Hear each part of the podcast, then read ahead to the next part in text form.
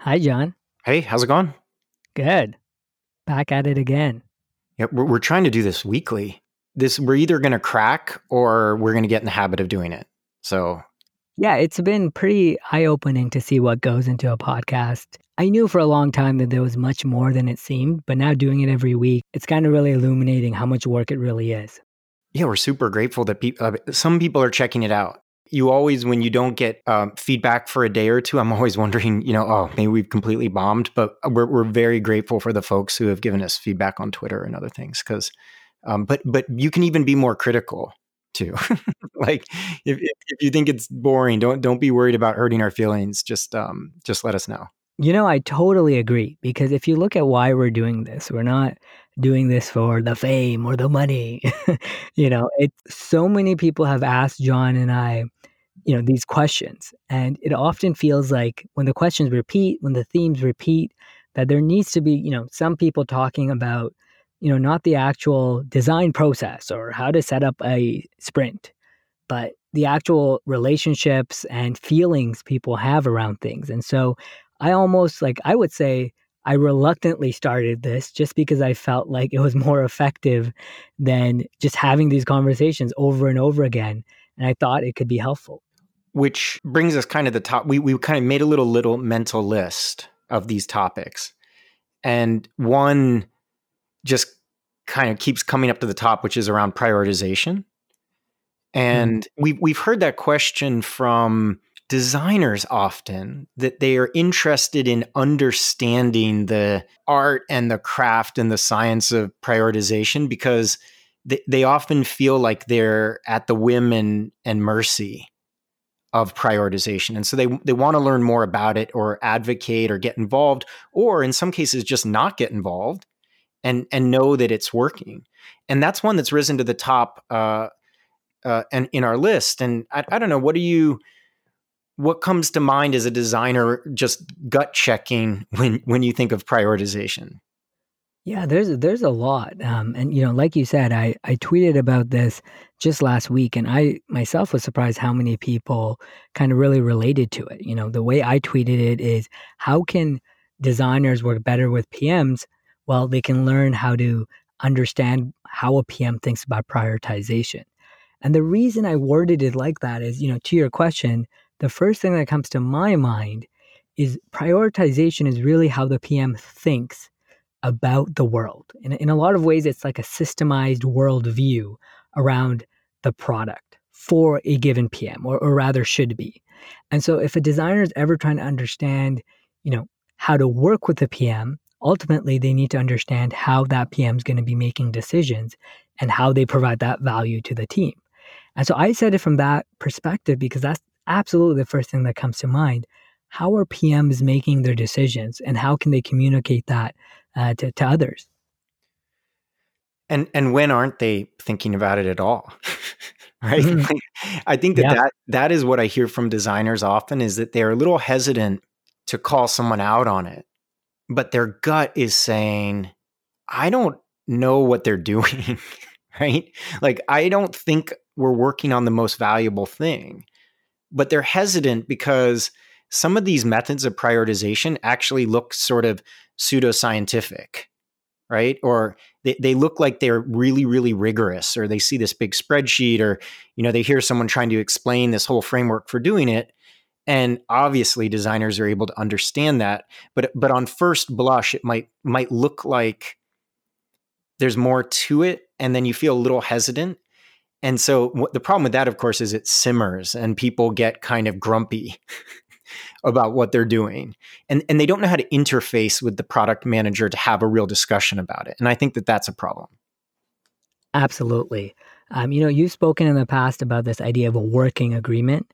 And I think at, you know, at some orgs, it's very explicit how PMs have to make decisions, right? They include that in the charter documents or in the one pagers or in the specifications, or maybe even it's defined at a high level by the leadership. But in a lot of orgs, you need to just ask. You need to establish that working relationship so that when you are confused as a designer, you can ask, hey, rather than, I don't know, we should do this, or hey, I don't think this is the highest priority thing. You know, coming with an open mind and saying, well, you know, I'd like to learn more about how you made this decision and really understand how you compare this as a priority to other things.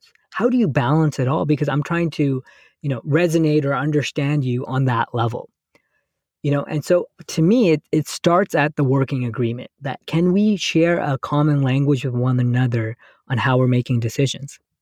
One experiment I do that gets to this prioritization thing is that I will ask I call it the random Jira ticket game.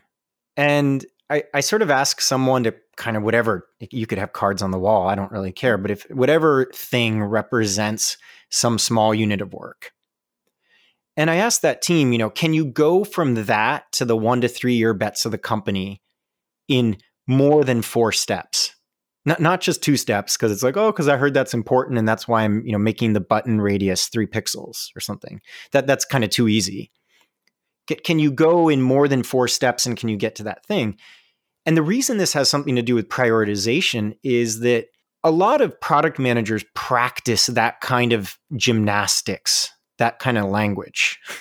But other people don't. And you will hear this product manager saying all these things, and they go to meetings and say all this stuff. And you wonder, like, what are those bets? I haven't even heard about that. And then you, you, you don't have any way to interface in that discussion. So, you know, realistic, you know, one way to tease out before you even talk about prioritization, do you have a shared language?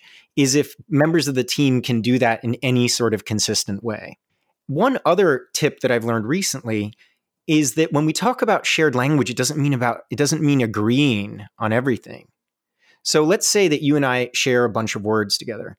Some of those words are things that we probably want to agree on what they mean or get kind of close you know like you you and i should probably figure out what product analytics means or something right? There's also a group of things where we agree that we might have multiple different interpretations but that makes us a lot stronger but it's i i should know your perspective on it and you should know my perspective.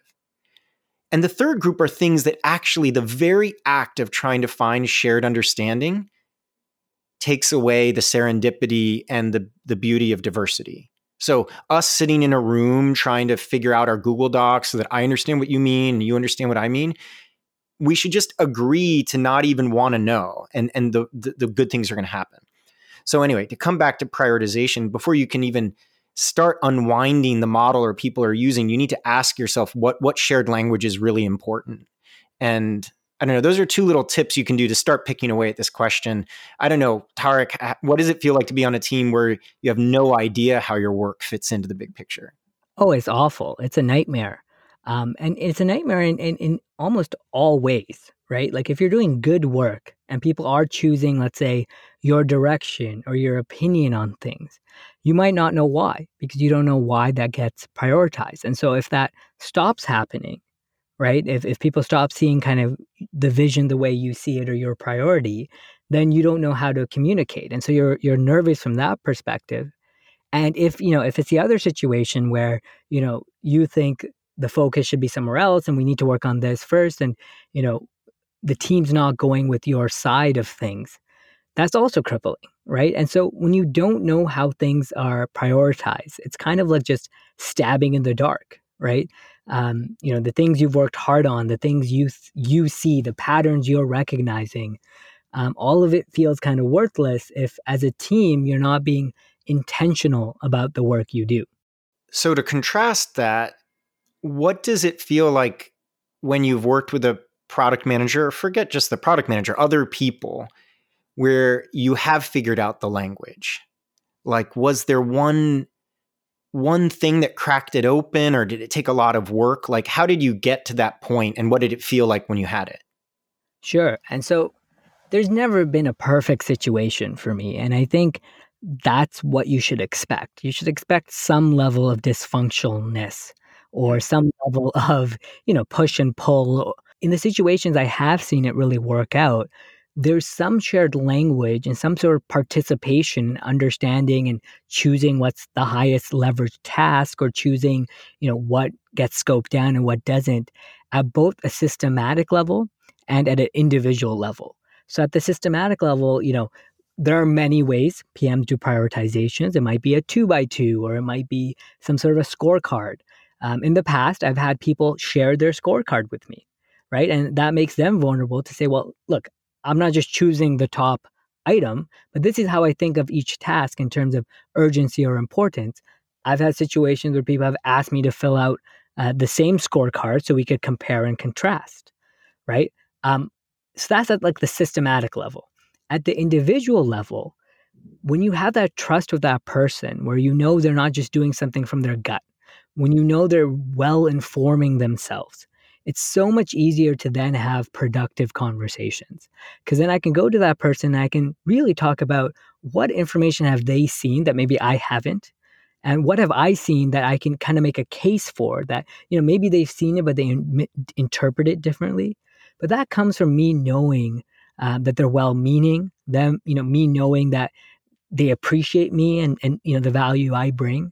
And so the ways I've seen prioritization on a team work really well is both the systematic ways where things are transparent and you know you can be an active participant maybe not the decision maker but then the other necessary part is just having that trust where you can go to people and just have uh, productive conversations. Is that is that what you're seeing as well or am i kind of in a bubble here?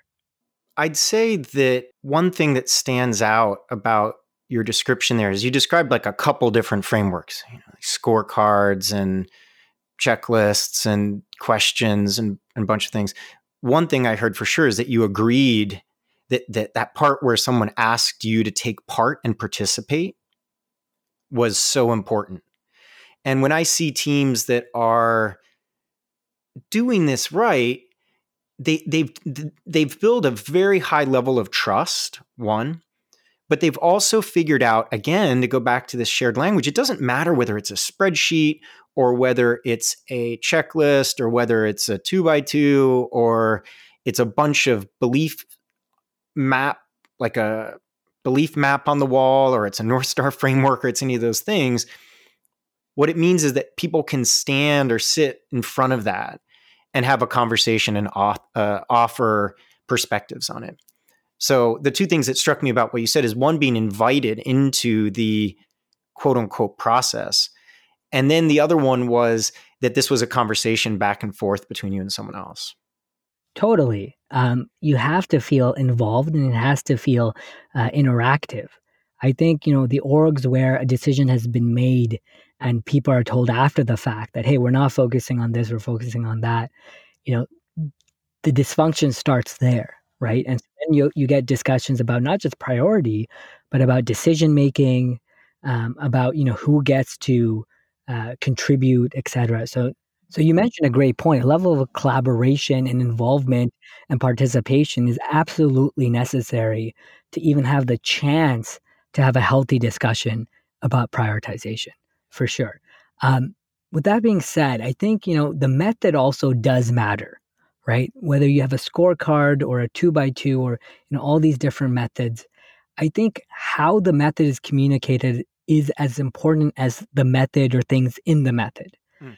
So, you know, if I use a scorecard and it's communicated that the highest score wins, right? People are going to argue about how to score things, right? If I use a two by two, right, and it's all about kind of, you know, how you measure a certain axis and how something falls into that, people are going to argue about those semantics, right?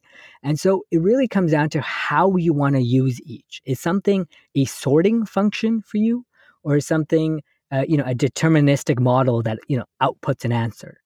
And so that's another necessary part. If it's a situation where your framework is always giving you the answers um, it's kind of like you know what's what's the point of your intellect? Right? The framework's supposed to be a way to organize your thoughts so you can make an educated decision right? It's a way to communicate. It's not a model to just you know go with whatever ranks the highest that's probably the third part in addition to having a healthy environment and healthy working relationships uh, just having very pragmatic frameworks. I'm really zeroing in on the thing you said about if the thing gives you the answer you want all the time because it's like a vending machine yeah. well well there's there's a writer person in this industry called Don Reinertsen and he he in in a book that he wrote about product development flow he talks about kind of an exercise he does with teams where he asks them to estimate the opportunity cost for a set of items, if I'm understanding the exercise correctly, and, and to do it individually or to do it in groups and then compare. And the amazing thing is, I think in the book he said it's like 40x or 30x. Like the when you do that activity, the range from the smallest estimate to the largest estimate for some benefit to the company is 40x. and what I really love about that activity is it's the exact opposite of these environments where you know people have created this incredibly complicated spreadsheet and you put in all these inputs and then and then you get this answer and then someone's like i don't really like that answer so i'm just going to change that number right? But they do that without having a conversation and i think that that's really the important part. The best approaches for prioritization as well they they respect the magnitude of differences in what you could be working on. So a lot of really simplistic things around you know high medium low value or uh, small, medium, large, extra large, or whatever. The irony there is the value is not distributed that way, right? There's things that you could be working on which are 50 times more valuable than the other thing. And in terms of the length of the project, like if you're working on the most valuable thing, it doesn't matter whether it takes one month or three months, you're working on the single most valuable thing. So I did an exercise with a team recently t- talking about kind of getting the conversation going. And I said, team, there are only three buckets for prioritization. And I'd like you to each do this individually, and then we're going to share our results. You have to put it in one of the three buckets. And the three buckets, or let's say four, because there was a refuse pile. The, the four buckets were one, um, kind of medium effort and medium to high value, meh. Okay, put just don't never do those. The other one was highest opportunity in experimentation friendly, meaning there was an opportunity to learn and it was the single most important thing you could be working on. The third one was guaranteed incredibly small and everyone just generally thinks like why not that's pretty valuable. And the fourth one um, oh yeah, that goes through. The fourth one was the refuse pile. And we did an exercise where people put those things in those categories. Very, very interesting when you give them that exercise. Because then we had a discussion about it. Oh, oh, oh, sorry. The, the fourth one was guaranteed extremely valuable, but but only completable as a huge batch of work with no incremental learning. So refuse pile, guaranteed small, valuable, uh, uh, super valuable, in, uh, experimentation friendly, and extremely valuable, but not experimentation friendly. And the crazy thing was all these great conversations like, no, there's a way to learn more incrementally with that. No, there isn't. Well, it doesn't matter. I mean, it's so valuable. It's going to take us 16 months. It's huge, but we just have to do it. Well, do we? Well, how about these small items? How about these like this string of 1000 UX fixes in the UX fix backlog that all take 1 to 2 hours? We could finish all of those in a 1000 hours if we just started working on them. And so anyway, I'm sharing that as kind of a real world example of an exercise where even just simplifying to those buckets can get you the right conversation because a lot of this wrangling and Tetris playing over, oh, I think this is going to take three weeks instead of two, or I think that that's just a little bit more valuable than those other things, really doesn't make a difference. If you if you draw confidence intervals around that stuff, everything overlaps anyway for the most part. So that's something to think about. I love that exercise because it forces people to have discussions. And kind of what I'm trying to get at is that's what any prioritization framework should do it should allow you to have um, it should allow you to have productive conversations with some sort of structure to them. It shouldn't decide for you. And so, you know, the different categories you mentioned, I think were spot on to get people to have kind of almost conflicting discussions or ones that required people to kind of really apply their intellect.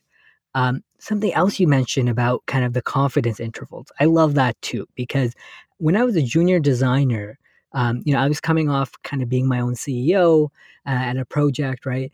I thought I was obsessed about every detail, right? Every decision you think you need to make or be involved in. And, and a part of that is because you think it makes a marginal difference, right? Um, once you kind of build products for some time, you realize that the order of things absolutely does matter. But in the long scheme of things, what's more important is just constantly learning than learning in, let's say, a very specific order.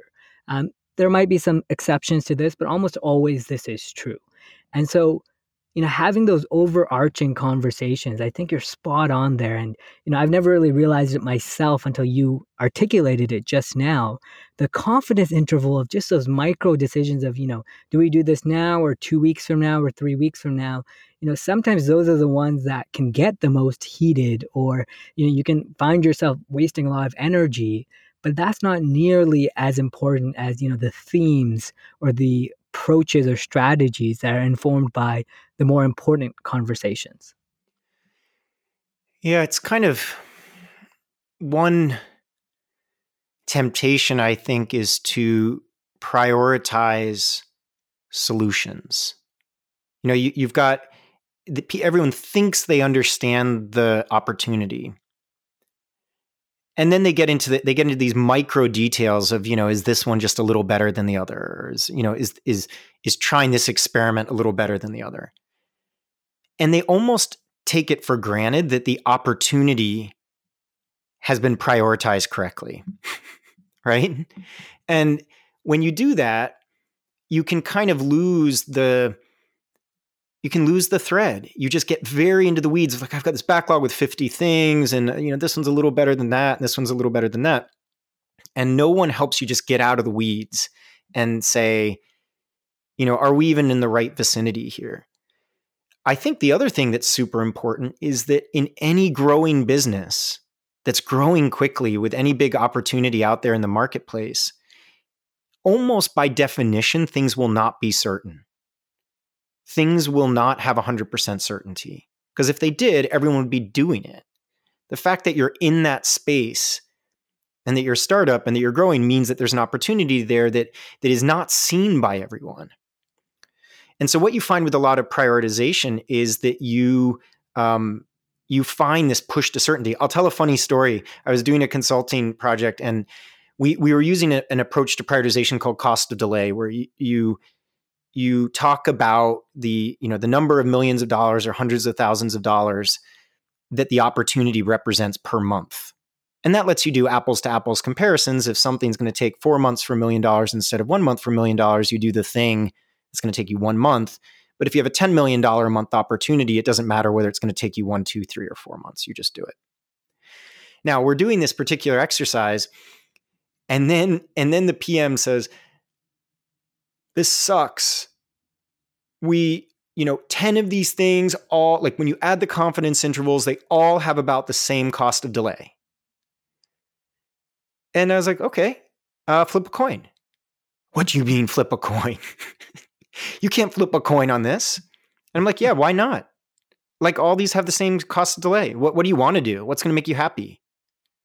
Oh, well, that one's going to make me happy. Well, okay, do that. Does everyone agree that all the cost of delays here are the same and the confidence intervals are really wide? Yeah. Okay, let's flip a coin. We can't flip a coin. That doesn't seem rigorous. Right. You know, like what what business are you in? Like if you could if it's okay to do that. Now, the the um the funny part of that story is I asked the CEO if if feasibility was not a problem, what would you be doing? Instantly, the CEO says, Oh, we'd be tackling this problem. And I said, Well, why aren't you tackling it? Well, we tried once or twice, and uh, you know maybe we don't have the right team, and uh, you know I'm concerned, and it was kind of you know no. And I said, well, you've just told me that that is above and beyond the largest opportunity, and you just tried once or twice, and those things didn't work out, and you've already given up. And that's that's something that's really important about prioritization is that you know is de- is untangling all the baggage and the past efforts and things like that and then really decoupling the opportunity from what what what you're trying and what you're experimenting with absolutely that CEO should have worked on that thing even if it meant failing five more times to do it so i think that this relates back to you know we started off thinking about eh, hopefully this conversation is getting some of these weird insights into prioritization that that designers could could use I'm trying to think how we could get really actionable for designers. And and one is first, I would definitely recommend to designers to read things like S1s, which are these announcements for IPOs. Oh, that's interesting. I've I've read those just because I'm interested on the business side, but you know, you mentioned this is important for designers? Absolutely. So so think about the Slack S1 or the Zoom S1. When you read through those documents, almost every paragraph you see something that UX or design can influence. They even call it out. They call out their onboarding, they call out their ease of use, they call out the performance for the product. You know, they call out these things specifically over and over and over again. And the reason why I say that is that I think that a lot of designers shy away from business. And then they get into these uh, long debates about you know how can design impact the bottom line? How can it do these things? And just a cursory reading of these sort of investment documents is kind of an the nice thing about them is they are insights into companies that were really private and closed. And they need to sort of devolve this will probably be the, the moment of greatest transparency where they they air their dirty laundry and then they kind of go public and they do those things so it's a really good opportunity to figure out where you fit in. But the reason this relates to uh, prioritization and an actionable thing for designers is that if you can just pick up a tiny amount of the how the business works, how it functions, how you know how things how experience kind of ends up bubbling into lower churn or bubbles into easier onboarding or lower support overload or whatever already gives you a kind of in into the prioritization discussion. Um, I don't know. What are some other tips that you can think of? So that's one. You know, just become a little bit better versed in in the business language. I think another concrete one is what you you know alluded to earlier is understanding how no prioritization framework is perfect and they're all bets right you know i think in a previous episode you recommended that book uh, thinking in bets rather than calling it a feature backlog, if you called it a bet backlog, I think it would just make people understand really what you're trying to do, right? You're trying to prioritize different bets, right? And, and so you you just spoke about this, and I think it's so true that, you know, I was listening to a podcast the other day of a CEO who was trying to build a billion dollar company, right? And he tweeted this on Twitter something like three years ago, and he said, you know, I'm going to make a billion dollar company. Um, and he failed to do so, and he was reflecting on it.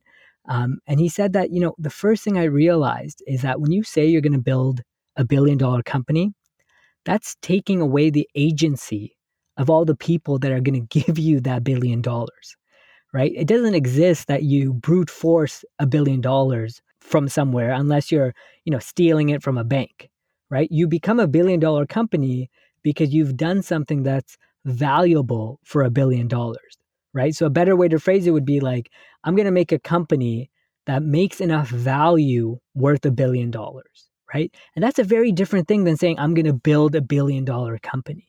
And I think that goes right back to this discussion. And another concrete, you know, thing I would think about it as a takeaway, just realizing how uncertain a priority framework is, even the best ones. How uncertain, you know, how uncertain end users will react to things, right? In another episode, we talked about how for any 10 given experiment, and these are very high level strategic bets, Netflix only gets four out of the 10 right, right? And we are reflecting upon how that's actually a really great number. I, I would love to have four out of 10. And so a reminder that, you know, what you're trying to do is just be uh, intentional about it, not trying to get this perfect system that just frankly doesn't exist, I think is, is a great reminder. If it does, I mean, I was talking to someone recently from a large major publisher, uh, online publisher that does like recipes, right? And this is, they describe the business for a bit. like, you know, we publish databases of recipes and people find them through Google and they come to our sites and then we sell advertisement. And it's, they, they were kind of going through their, their business model and their they had a lot of demands on them to show the ROI of efforts and to do budgeting and to show like what EBITDA would be for different things. And, you know, it was just inc- incredibly rigorous. And what I realized about that conversation is to just add a little bit of nuance to what you said, that there are situations like onboarding things or, you know, do you click on this button or you know, do people who come in from SEO end up looking at one or two or three recipes, that type of stuff, right? And there are situations where you can make this very clear line from that particular thing to money. We've got eyeballs. So an amplitude customer that came to us, a big publisher, uh, had a different problem. They had printed money like this other recipe company had printed money for a long time, but they were being disrupted. They needed to figure out that the what was beyond these eyeballs right? So they had to think about these nuanced questions about lifetime value of customers and and things. Now, prioritization for that uh, latter customer that was being disrupted was much more of an art. There was a lot. There was more guessing. Uh, there was more educated guessing. You know, narrowing the confidence. But they had to make some leaps of faith, whereas the recipe book publisher that had printed money for the last however many years because of Google and search, they, they that was more like a machine. Now, interestingly, when I would ask the recipe book publisher, do designers and engineers get directly involved in coming up with the bets? It's like, well, no, they don't. In the other environment, in the latter environment where they're being disrupted, almost by definition, they're going to need to get a lot more diversity and creativity and a lot more thought to go into those things.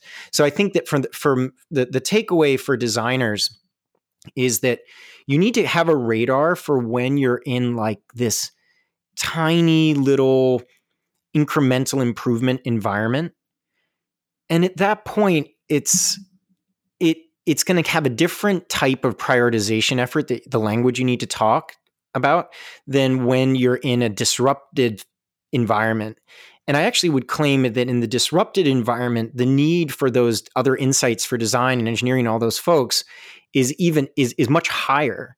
Um, so you should be encouraged to become a part of it. Like there's a reason why these S1s of these companies that we all know and love, or love to hate, or whatever, that that they were de- design infused is an example. Um, so I don't know. That's a, a, a long way to say. Keep in mind the context of your company. Pick your battles if you're going to try to to advocate for things and really advocate for areas where you know design could create like a step change improvement i think that's really good advice i wish i heard that advice when i was a younger designer uh, frankly if i did hear it it might have not made a difference but i wish i actually so rather i wish I could have really embodied that advice as a younger designer and not just listen to it. Um, so no, I, I think we talked about a lot of things here. I'm hoping this resonates. Um, you know, kind of like John said, we'd love to hear feedback. You know, I alluded to this earlier. Um, you know, if we're not making content that's useful for people that you know so many of our friends have asked us to do um, you know we will we'll try something new or, or we won't do this and so you know please let us know if these conversations are helpful um, you know, leave a review on iTunes and tell us what we can improve or reach out to Twitter, whatever ways that's comfortable. Um, I think that's a lot on prioritization and, and a lot more to talk about in the future. Uh, to wrap this up, I had I had an idea for the fun thing we could do. What okay, do what is all right? Go for it. Okay, it's a weird one. All right, I'll stick okay. with it. Okay, imagine you're meeting a hero of yours, maybe a childhood hero, maybe somebody you admire today. Uh, it doesn't have to be related to your profession. It could be a sports athlete or whatever, right? Yep. So keep that, so have that person in your mind. Okay. Now imagine you have to sell them some sort of SaaS software. Who is that person and what would the SaaS software be and why? Like, like that's the circumstance in which you're meeting them. Mm. What software would it be? And who and who the person is? Do I need to say who the person is? Yes, absolutely. Yeah.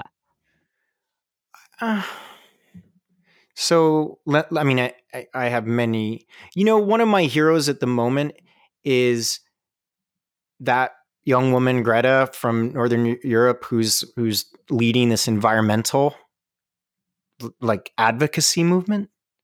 The um, one that at the UN, is yeah. that right? Is there her last name? It's because I can't pronounce her last name. Is it Thunberg or something like that? I think it's Greta. I think so. Yeah, I think yeah. so. And if I'm mispronouncing that, I so she's a hero for me.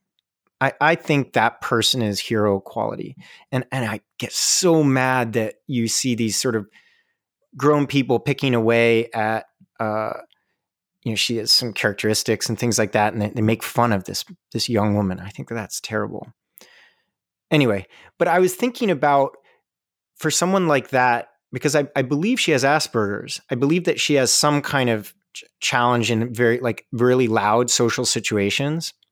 Mm-hmm. So although this isn't really a SaaS product, like I think it would be amazing for people and, and for other friends of mine who who struggle with different like social anxiety or different things like that. Just just kind of like a, a basic um, energy management uh, kind of a, a, way that encourages meditation and then encourages helping you deal in your surroundings wherever you are. I don't have, have any mm-hmm. idea what the product would look like, but like it could have something where, you know, if the sound level of a space kind of was about to rise to a certain point, at which point maybe you start to have like a really, you know, you start to get really um, threatened.